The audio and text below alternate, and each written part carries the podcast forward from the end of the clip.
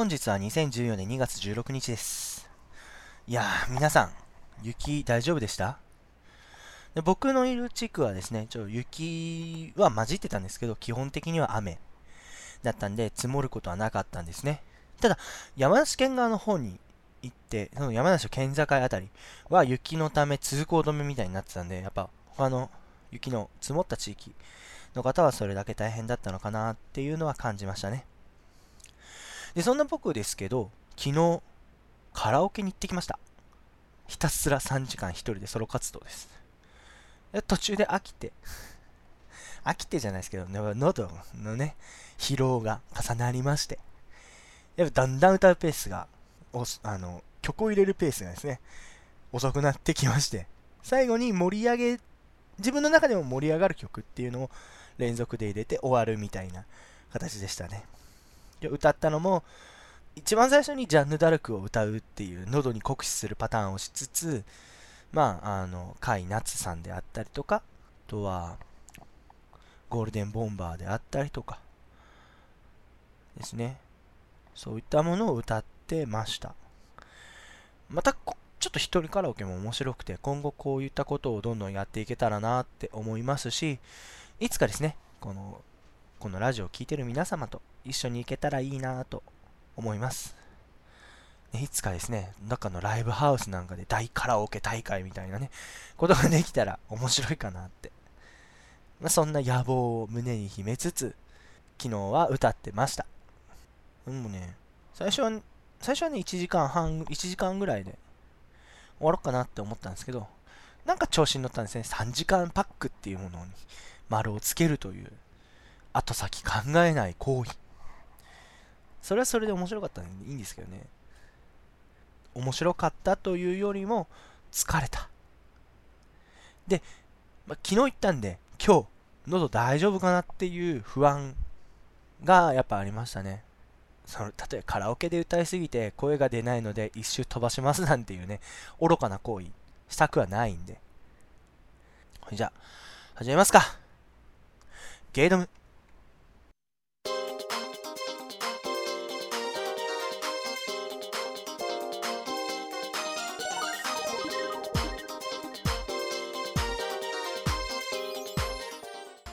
このラジオは僕池田が好きなゲーム読書映画 DVD 鑑賞の3つでその時のいいなって思ったものを淡々と紹介していく聴覚媒体となってます。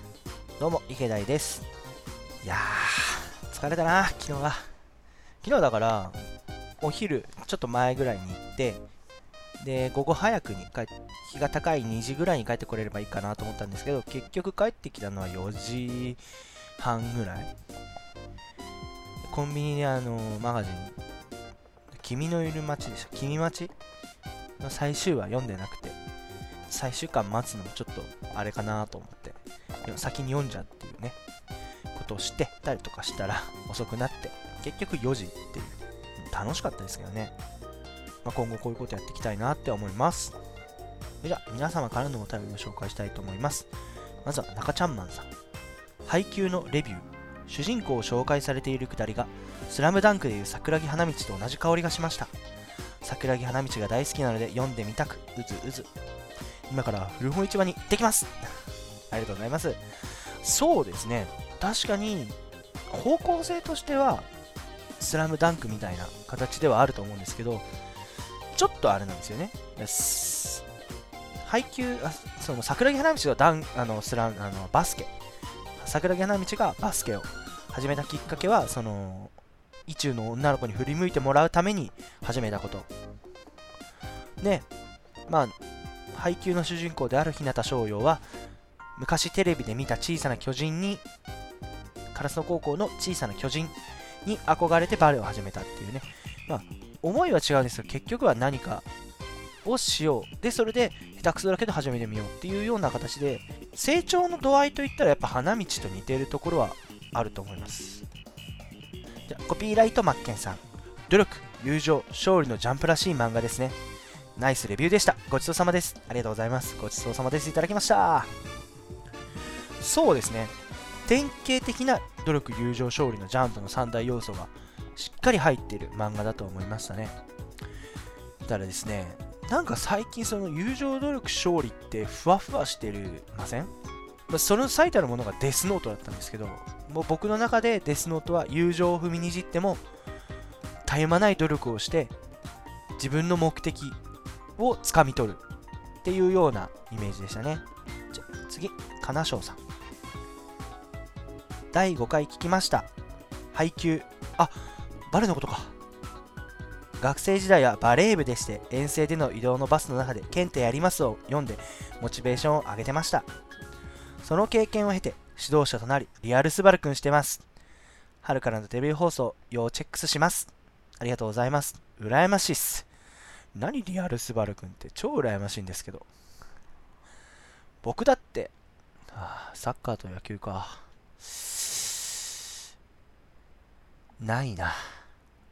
検定ありますは、ちょっと僕読んだことないんで、今度読んでみたいと思うんですけど、で僕サッカーはもちろんキャプテン翼。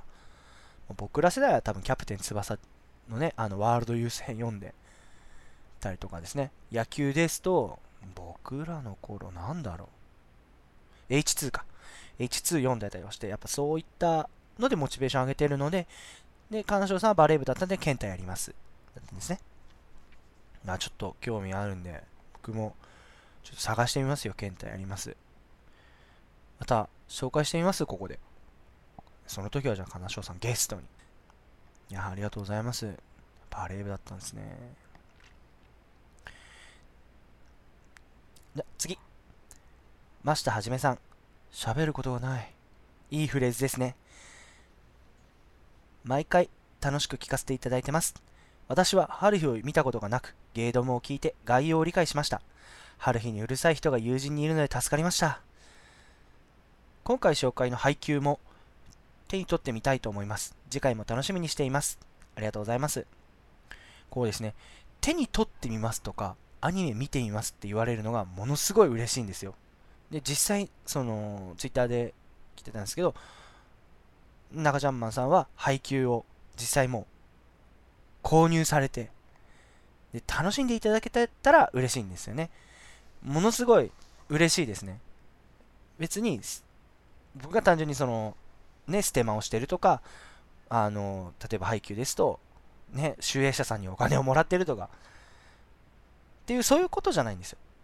単純に僕が面白いからみんなに伝えたいなと同じ感覚でを共有したいなっていうようなイメージでやってるんでなんそういったことの結果として試してみますって言ってくれるっていうことがとても嬉しいですね。ちょっと春日はですね、ちょっと僕のその思いが多分に出てしまったのかなって思いますね。皆様お便りありがとうございました。お便りの宛先は番組の後半で紹介しますので、またよろしくお願いします。はい。じゃ今回何やるかっていうと、映画の時間を、映画を紹介したいと思います。まあ、今、現在2月16日、もうバレンタイン。ね。ちょっと過ぎちゃ、ちょっと過ぎちゃいましたけど、まあ、世の中はバレンタインでしたよ。もうチョコレートの売り上げがバンバン伸びてましたよ。なんで、チョコレートといえばお菓子。お菓子といえば、そう。今回はヘンゼルとグレーテルについて、淡々と語らせていただきます。と言っても、単純にグリム童話のヘンゼルとグレーテル語っても面白くないですよね。ということで、今度は映画のヘンゼルとグレーテルについて語りたいと思います。では、どうぞゲードム映画の時間今回はですね、ツイッターでも最初に予告しておきましたヘンゼルとグレーテルについてお話しします。といっても、ヘンゼルとグレーテルはグリム童話ですが、そのグリム童話のヘンゼルとグレーテルを話すわけではありません。ヘンゼルとグレーテルはトミー・ウィルコラ監督によるアメリカ合衆国のコメディアクションホラー映画である 3D で制作され2013年1月25日に公開された。なおですね、この作品日本では公開されてないんですね。なので、見る方法は DVD とブルーレイでしかなかったんです。でですね、単純にどういう話かって言いますと、まあ、ヘンゼルとグレーテルって、ね、あの、グリム童話ではお菓子の魔女の、えー、なんですかね、お菓子の家か。お菓子の家に行って魔女に食べられそうになるのを回避して逃げるっていうお話ですけど、その後のお話。あの事件から15年後、成長し、魔女狩りを専門とする賞金稼ぎとなったヘンゼルとグレーテルの兄弟を描いている作品となります。そうですね。最初に見た感想としては、あれですね。バンヘルシング、ヒュージャックマンの出てる、あの、主演の、バンヘルシングが好きな方は、もしかしたら、ものすごい、ハマるかもしれない映画です。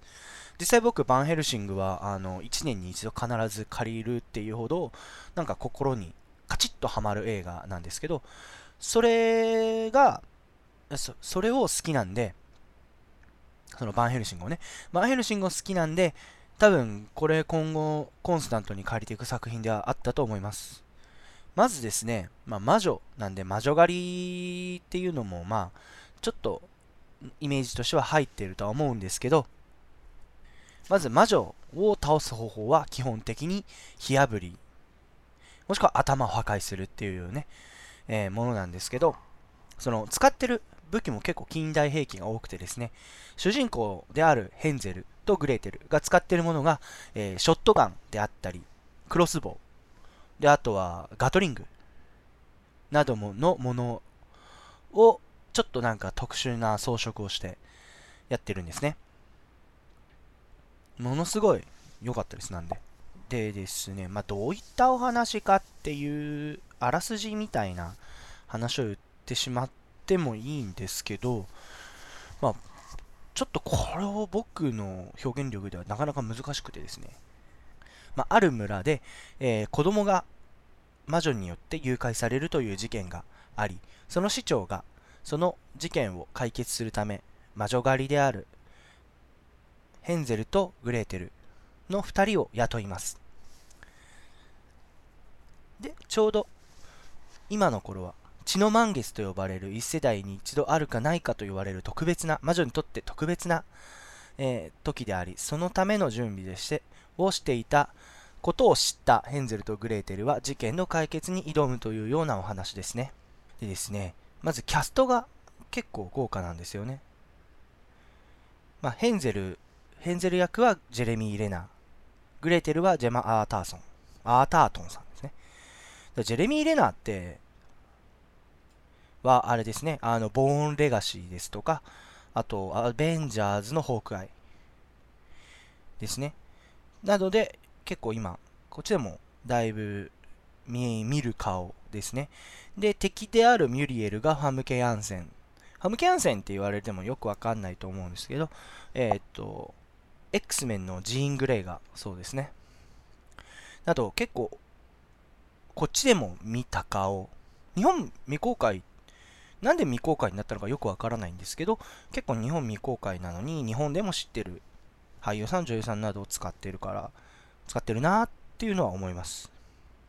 でですね、まず、アクションがですね、えー、結構、泥臭いっていうほど泥臭いんじゃないんですけど、まず前提として主人公に魔女の魔法っていうのは基本効かないですね。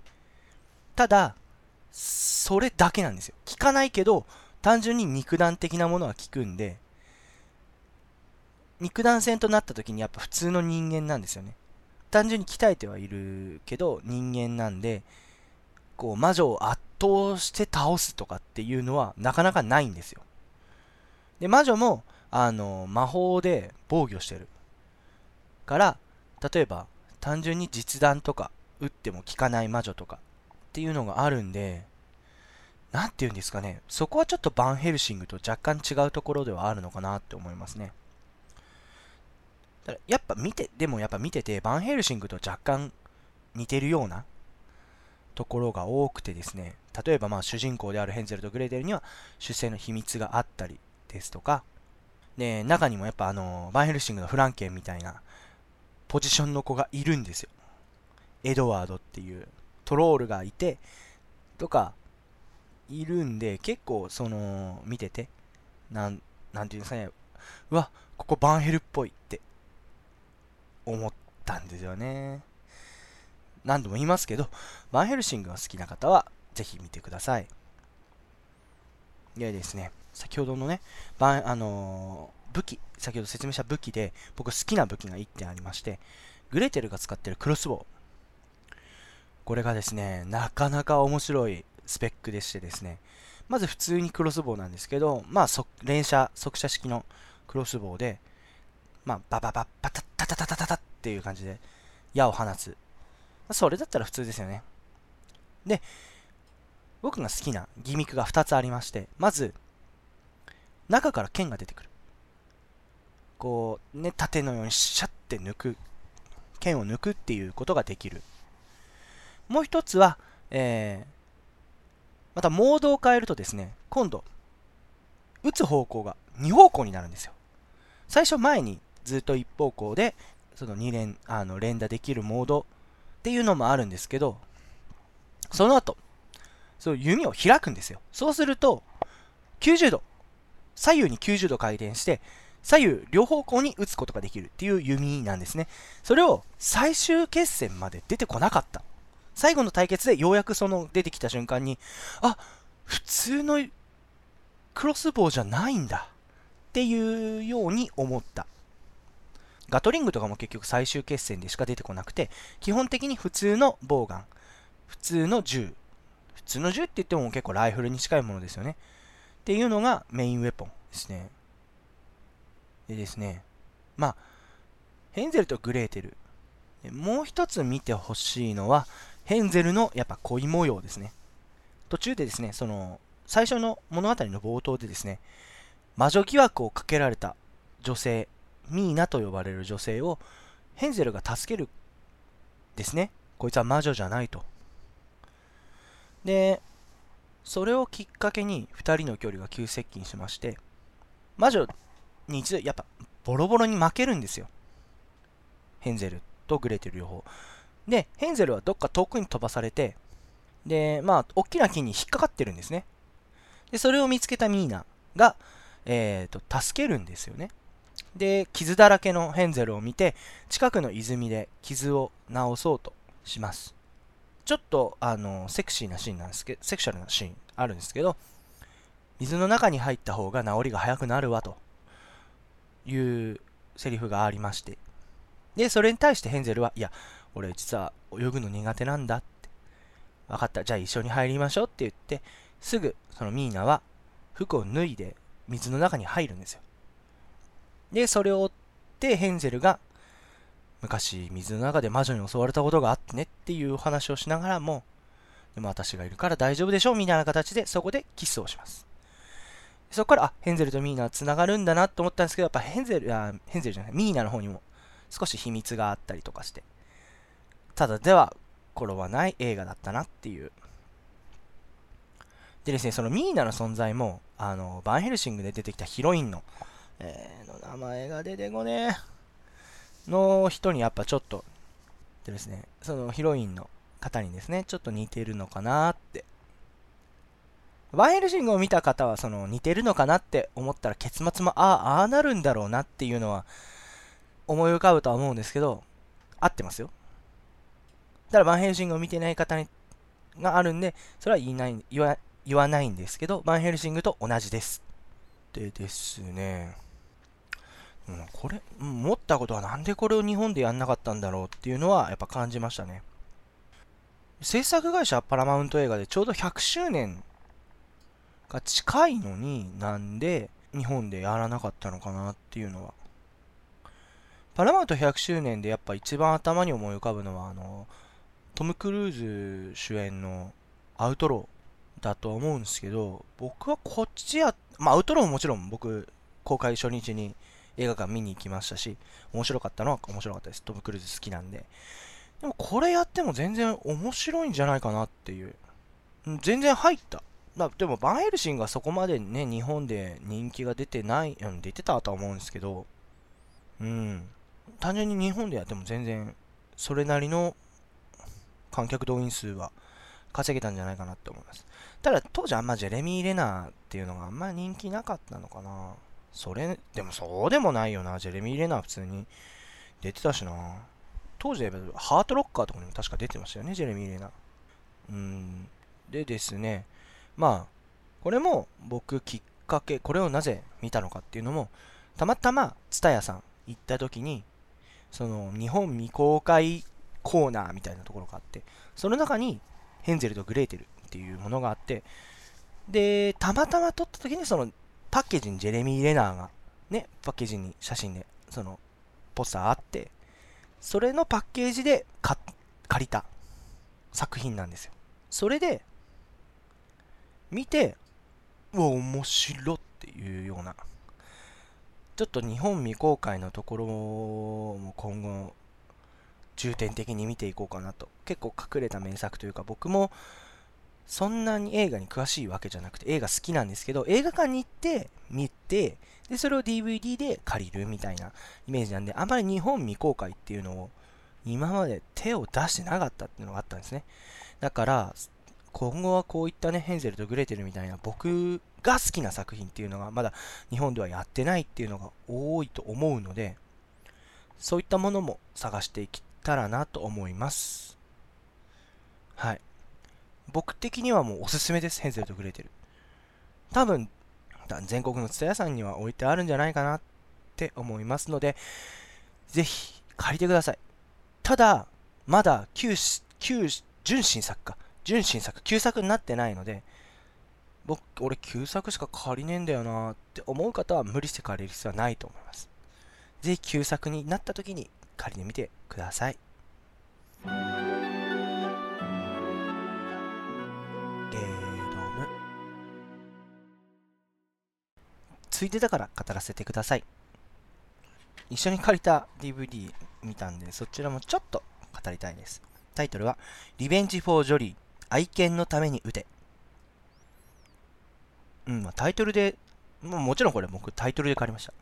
タイトルで、え？何？っていう。で、これがですね、まあ、どういったお話かって、端的に言いますと、愛犬を殺された男の復讐劇。うん。で犬を、その、まあ、し、犬を殺される。愛していた愛犬が家帰ったら、あの変、ちょっと言い方、そのまま言って結構むごい殺し方なんですけど、首を、にロープがあって、その窓に吊るされてたんですね。で、それを見た主人公であるハリーは、いとこのセシルと共に復讐をするべく、どんどんその足取りを追っていくっていうようなお話です。でですね、まあ、タイトルとか簡単に言ってると、なんか、それだけでなんで紹介するのって。基本的にですね、まず持っているものがマシンガンとかショットガンとかの武器が豪華なんですよ。もう本当にやばいぐらい切れてるんですよ。でも、殺された愛犬、もう本当にインドでは結婚できるからインド行こう。みたいなことを言ってるぐらい、そのジョリーのことが大好きなハリーはですね、あの、もう出会う人、とりあえず、非協力的であったり、ムカつく行動したら撃っちゃうんですよ。撃って殺すっていうような。基本的に勢いで撃ちました。とか。もう完全に何にも考えずに撃つんですよ。最初はいつも言ってるバーのマスターを、たかが犬だろって言われたら撃ちます。撃って殺します。とか、えー、あれですね。その後は、その、その次に娼婦。復讐とかその殺した、ジョリを殺したやつの復讐。ん？ジョリを殺したやつの娼婦についてた娼婦か。殺したやつのについてた娼婦に会いに行き、そいつも殺します。とりあえず殺します。とか、そういったもう形でどんどん進んでいくんですよ。なんで、まあ、ストーリーっていうのもそこまで、こう、凝ったストーリーではなく、もう、結構バカさ加減っていうんですかね。とか、あと銃を撃ってるバーバーンっていう。なんていうんですかね、ストーリーのない人気映画を見てるようなイメージですね。で、最後。もう言っちゃいます。もう。だ最後も、あ？で？っていう終わり方なんですよ。撃って撃って撃って撃って銃で撃って殺して撃って殺して撃って殺してえ？っていう終わり方。もう な何ですかね。なんとなくクエンティン・タランティーノを彷彿とさせるような形でしたね。おすすめっていうか一番見てほしいところ。そのさっき言ったバーテンダー。バーのマスターですね。たかが犬だろって言ったバーのマスターがあのロード・オブ・ザ・リングのイライジャ・ウッド。こんな映画によくイライジャ・ウッド出たなっていうところで、そのノリでもう最後まで見てください。ほんとくだらないことしかしてないです。はい。本当にそれだけです。まあ、でも問題はこれ、ツタヤだけしか借りれないやつなんですね。なんでお近くにツタヤがなくてゲオしかないよっていうお方には、ちょっと難しい話ではあるんですけど、もうなんで、この不条理でくだらない感じ。だけど、だ僕犬飼ったことないから単純にそう思ってしまうんですよ。だから、本当に殺されたバーのマスターみたいにたかが犬だろって思ってしまう可能性はあります。だけどやっぱ犬を飼ってる方にとって大切な家族ではあるのかなと。ですし、例えばそれが犬ではなくて愛する人とか家族っていうのに置き換えると、まあ、今回取ったそのハリーが取った行動っていうのはおかしくないんじゃないかなと。ただ、それがハリーは、その心の拠り所っていうのが愛犬のジョリーだったわけで。なんで、まあ、ぶっ飛んでんなって最初は思ったんですけど、後で、その自分にそのがハリーで置き換えた時に、家族であったり、ね、友達であったりが無残に殺されてしまうと、やっぱ同じ行動出るんじゃないかなって本気で思いました。ちなみにこれも日本未公開なんで、まあ、知らない方も多いと思います。僕も単純にさっきね、昨日、蔦屋さん行った時に、単純にタイトルで借りたやつなんで。それだけですね。以上ですね。本当にちゃちゃっと説明しましたが、以上です。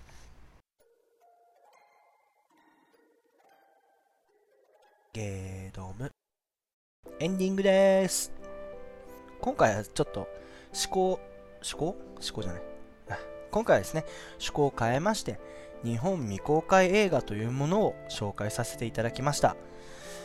で、まあ、今回そのやるにあたってですね、自分の視界の狭さ、本当に映画鑑賞が好きなのかなっていうのを思い知らされたっていうのがありますね。単純にですね、僕もそんなにね、都会の方に住んでないんで、その例えば単館上映でやってる映画ですとかっていうのはもう全くですね、僕の興味を持たないと言いますか、やっぱ大きい、ね、シネコンでやるような大きな映画、今ですとちょっと興味があるのはプライベート・ライアンとモグラの歌っていうものしかやっぱ、どうしても矛先というかね、興味の矛先が向かないので、まあ、今回、ちょっと自分にとってもいい経験になったのかなって思います。またですね、今後ね、こういったね、日本未公開とか単館上映だけどこういう DVD 出たからどうっていう、まあ、紹介についてもお便りいただけたら嬉しいかなって思います。そんなお便りなんですけど、じゃあそのアドレスは何かというのは、これから説明しますよ。ま、このゲイドムでは皆様からのお便り、番組の感想、誹謗中傷、嵐コメント、募集しております。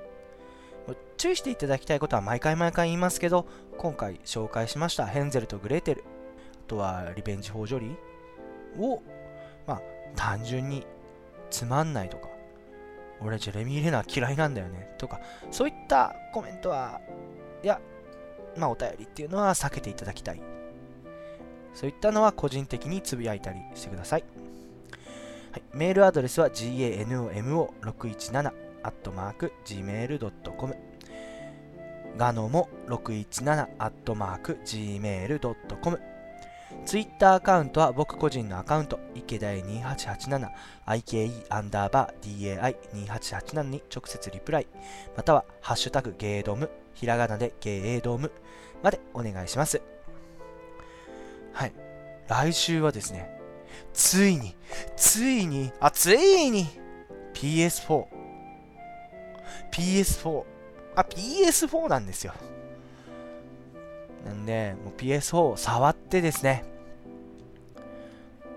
で、それについてレビューしたいと思います。んただですね、カメラ買ってないんで、多分もしかしたらすぐにカメラを買いに行くかもしれないです。なんで、もしかしたら、で、また発売日にね、来ない可能性っていうのはね、ちょっとあるんで、そのあたりも含め、もしかしたら配信時期がずれてしまうかもしれないんですが、それはご了承ください。でですね、ちょっとですね、それやるにあたってですね、僕もちょっとね、ゲーム実況とかやってみたくなってきたんですよね。別の視点から、このゲードムっていうものを広げていく。っていうのも面白いかなって。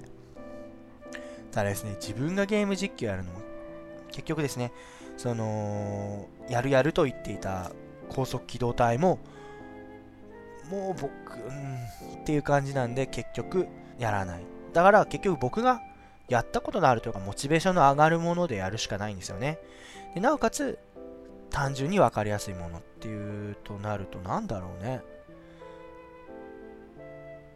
東京魔人学園剣風町とかですかね。